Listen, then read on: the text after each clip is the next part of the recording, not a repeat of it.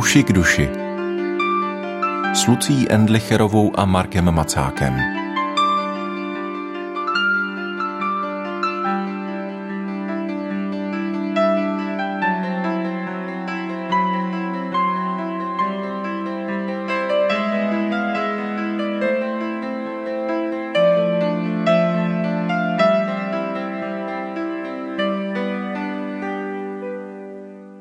Pokoji se v současné době věnujeme v těch společných setkáních a přiznávám se, že ta obě dvě předchozí pro mě byla velmi inspirativní, tak se těším i na to dnešní. O to více, že to, o čem chceme mluvit, je pokoj z nějakého, bojím se toho slova, ale celospolečenského hlediska. Takový širší pohled chce dnes nabídnout to naše společné přemýšlení o pokoji. Ahoj Marku. Ahoj Lucie. My jsme zatím mluvili o tom vnitřním pokoji, o tom, jak ho člověk může budovat, i o tom, nakolik potřebujeme pokoj kolem sebe, abychom měli pokoj v sobě. A mě u toho vlastně čím dál víc vyvstávala ta otázka, jak je možné zachovat si pokoj v té současné době, která je tolik nepokojná, ať už se budeme dívat na různé válečné konflikty, na rozdělenou společnost, na nejrůznější třenice, na to, jak je vlastně těžké někdy, aby k sobě lidé vůbec našli cestu a říkám si, je možné i na té, víš, z té velké perspektivy třeba národa nebo dokonce celé společnosti, celého lidstva, ještě toužit po pokoji a třeba modlit se za pokoj? Toužit určitě, modlit se určitě, zda je možného, zda je nějak lidský mít, si nejsem jistý popravdě, protože mi přijde, jak se dějou teď ty různé věci ve světě, tak vlastně kdybych nebyl křesťan, tak jsem dost v panice. A nebo možná nenutně křesťan, ale kdybych neměl nějaký přesah, který dává perspektivu, která trochu relativizuje ty lidské dějiny a, a aktuální dění a podobně, protože si myslím, že Martin Heidegger to kdysi řekl, takový filozof, který není zrovna můj oblíbený, ale v jednu chvíli říká, teď už nám pomůže jenom nějaký Bůh. Amen. A, a mám dojem, že to tak je. Jo? takže, takže jsou tam možná dvě roviny. Jedna rovina je asi nějaké zachovávání si relativního pokoje každodenního, který spočívá i v tom, že, že nejdu zkoumat všechny katastrofy, které probíhají a zahltit si jima mysl, protože za daných okolností potřebuju se postarat o svůj život a o svoji rodinu třeba, o svoje přátele, prostě fungovat každodenně. A přestože se dějí hrozné věci ve světě, tak kvůli tomu se znefunkčnit pro ten svůj malý svět, ve kterém žiju a za který mám bezprostřední zodpovědnost, tak je nerozum. Jo, takže možná nějaká schopnost se do zdraví míře oddělit od toho, co se děje a trochu to, to, co nemám pod kontrolou a s tím stejně nic neudělám, tak tam jako tomu se za stolik nevěnovat, jenom být informován v rámci nutnosti. Takže to je jedna věc. Jedna z věcí, která nám vnáší nepokoj, tak je právě snaha promýšlet věci a zabývat se věcma, které jsou mimo náš dosah a v tu chvíli z těch udělat, se postavit vlastně do neřešitelné situace, kde se nemůžu než necítit bezmocně, ale přitom, kdybych se rozhlédnul do své každodennosti, do toho, co mě čeká dneska, co po mně potřebují lidi, se kterými jsem reálně v kontaktu a co mi můžou taky dát, co potřebuju od nich já, tak tam najednou je daleko víc věcí, ve kterých můžu dělat něco užitečného a co má někam směr, směr a ještě možná jedna věc, jo, kterou tohle řeknu. Já posledních pár týdnů tak přemýšlím si říkám, i kdyby došlo k něčemu velmi děsnému, co zasáhne třeba nás, což se může stát, tak já si vlastně teď užívám každýho dne o něco víc než běžně. Protože si říkám, buď budu jednou velmi vděčný za to, že jsem mohl žít v tom nějakém jako vlastně pokoji, v pokojené části světa a že to trvalo třeba až do mé smrti, pokud pán Bůh dá, anebo teď můžu vytvářet ty vzpomínky, na které budu vzpomínat z vděčnosti, že i tohle jsem zažil. Že i dnešek jsem zažil. Že i ten den, který mám před sebou, když tu není válka, když si můžu jít koupit věci do obchodu a tak dál.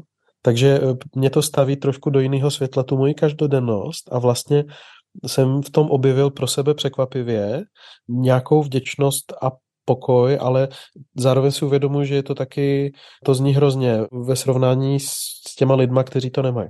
kteří jsou v těch situacích už, které jsou bezvýchodné. Takže to je takový relativní, ale pokoj v naší každodennosti a potom pokoj ve smyslu nějakého vědomí toho, k čemu tady vlastně jsme. Věřící lidi prospívali a zároveň umírali a trpěli a zároveň na nějaké jiné rovině prospívali i, i za válek, i za pronásledování, dokonce církev se zdá, že má větší kvalitu v, v dobách pronásledování a tak dál a tak dál. Já vzpomínám na Dietricha Bonhofra, který, který když ho věšeli tady nedaleko ve Finkenwalde, myslím, že se to jmenovalo, za hranice má nedaleko Chebu, tak on říkal tomu strážci, který ho tam věšel, říkal, víte, pro vás je to konec, ale pro mě je to začátek. A myslím si, že to je prostě úplně jiná perspektiva. A přitom jako Bonhoeffer byl člověk, který uměl trpět, který, jako, který si to nepřekrášloval, který psal velmi upřímně o své bolesti, o svém zoufalství a podobně. Ale myslím, že tam ještě potom nějaká jiná rovina, když víme, že, že jsme cizinci v tomto světě, tak tu můžeme lepším způsobem pobývat taky. A to je otázka nějakého ještě pokoje, který kotví za hranicemi časnosti a v tom já jsem takový tradičně smýšlející člověk, já si opravdu myslím, že nás čeká nějaká věčnost.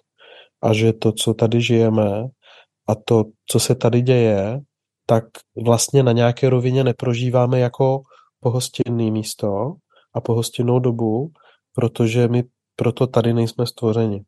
Tohle je jako nějaký, tohle je nějaký cvičiště. Mm-hmm pro něco jiného, kde se bude dopravdy žít. Já si zároveň uvědomuju, jak se jakoby snižuje naše schopnost snášet těžkosti. Jak bez ohledu na to, co těžkého se děje, tak eh, buďme k sobě upřímní. Prostě z mnoha stran žijeme ve velmi bavlnkou vystlané době a je to krása, nádhera a všechno co má spoustu plus.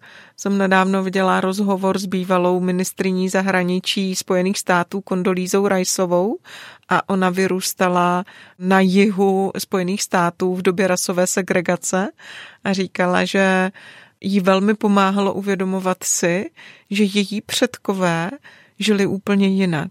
A že prostě její předkové ještě pár generací před ní eh, byli ti otroci, kteří byli prostě mláceni a kteří měli život úplně jiný.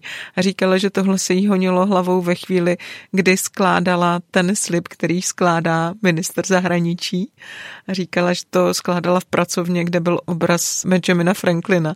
A že si říkala, mm, co pak by si zase starou Ben myslel, kdyby mě viděl, že tady prostě já, Černoška, skládám slib do rukou nevím, tuším předsedkyně nejvyššího soudu nebo prostě nějaké funkce, což byla židovka a říkala, jo, jo, jo, tak to by se asi velmi divil. A pak říkala, a velmi mi pomáhalo to vědomí, že když já procházím něčím těžkým, tak ještě dvě generace přede mnou procházely něčím, něčím mnohem těžším.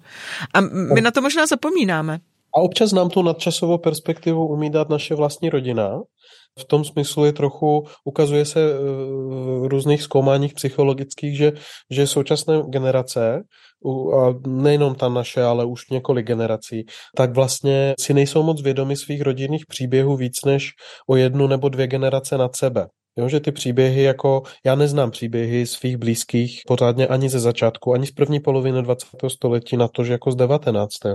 kdy se bylo daleko běžnější, že, že se vyprávěly příběhy jako z dějin toho rodu, takže člověk měl právě na co vzpomínat a s kým se srovnávat nebo o koho se opírat ve své identitě, ve svém vědomí toho, co všechno jsme zvládli a tak dál. Trochu se to teď nahrazuje takovým důrazem na nacionalismus, kterým člověk se snaží, nebo lidi si někteří snaží vygenerovat nějakou jako paměť pro sebe, která je, je nadlidská nebo nadindividuální, akorát to velmi často má takovou úpadkovou formu a často je to spíš takový jako idealizovaný, vlastně to není často skutečná historie, jo. O tom by se dalo mluvit. Ale pro mě jako pro věřícího člověka já tohle opravdu vnímám jako velmi vážně v nové smlouvě a vlastně i ve staré neustále se opakuje pamatuj. Tomu Izraeli se pořád říká pamatujte, odkud jste vyšli, pamatujte, že jste byli otroci, pamatujte, že jsem vás osvobodil, pamatujte, jo, prostě neustále připomínání toho, že jste v příběhu, je třeba si ho pamatovat, i ty těžké období, i ty dobrý a vlastně to je důležité pro přítomnost a pro budoucnost. A pro nás, pro křesťany, vlastně podobně, protože my jsme naroubovaní do toho kmene.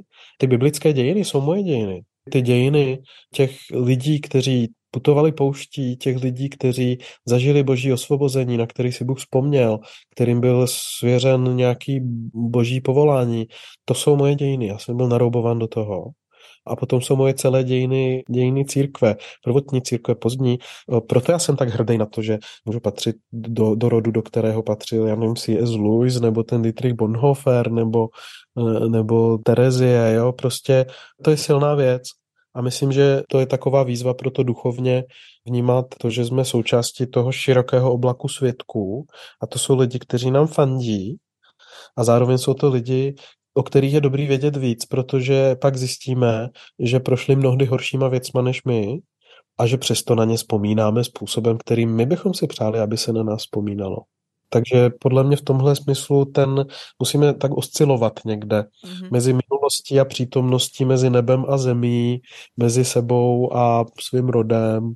A to nám pomáhá potom dobře vzpomínat na to, že máme budoucnost. Já jsem to teď chtěla říct, že máme ještě ten bonus toho, že my nejenom víme, co máme za sebou, na co navazujeme, ale taky víme to, co máme před sebou a kam směřujeme jako křesťané. A to je přece ohromná výhoda i pro ten pokoj tady a teď. Ano, ano. A, a to nás potom staví, ono totiž, to, jak moc spokojně se cítím nebo necítím, tak je dáno tím, co vnímám jako svůj kontext.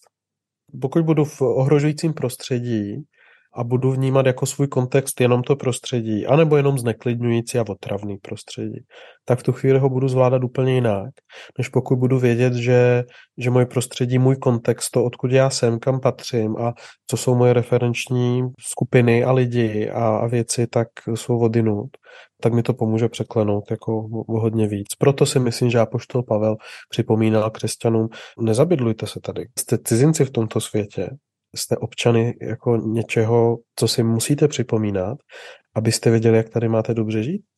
A nabízel jim pokoj a proklesťoval jim cestu k pokoji v době při znalosti reálí každodenního života křesťanů v rané církvi by málo kdo z nás měnil. A zároveň to jsou ty lidi, kteří mnohem byli první, kdo zažívali a objevovali, co to znamená zažívat boží pokoj, co to znamená učit se ho žít uprostřed situací, ve kterých prostě žili a, a ty byly často takový, že já bych teda neměnil. No možná se tím můžeme velkým obloukem vrátit úplně na začátek, protože pokoj, jako něm mluvíme, není klídek ve smyslu dej mi pokoj, že jo.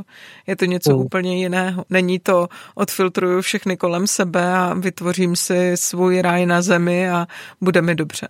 Ano, a, a v tom možná to dej mi pokoj je takové mnohoznačné, protože to dej mi pokoj, které jsi zmínila ty, je takové jako nech mě, nezasahuj do mě, já nevím, nemluv na mě si představím já, protože to je moje verze pokoje, když na mě lidi nemluví, ale co takhle udělat si pravidelnou praxi z toho říkat Bohu, bože dej mi pokoj.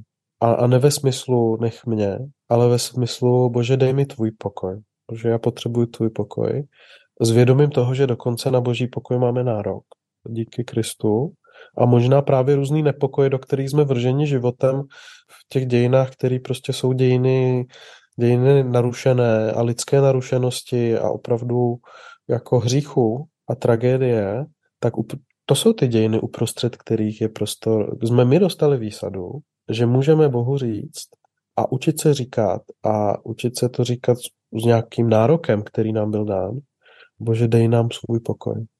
Tak Marku, já ti dám pokoj pro tuhle chvíli a setkáme se zase za týden.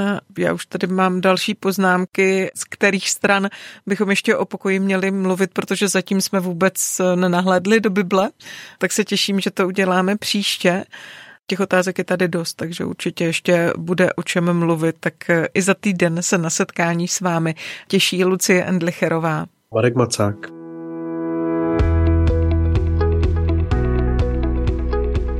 Podcast Uši k duši vznikl na Rádiu 7, které žije z darů posluchačů.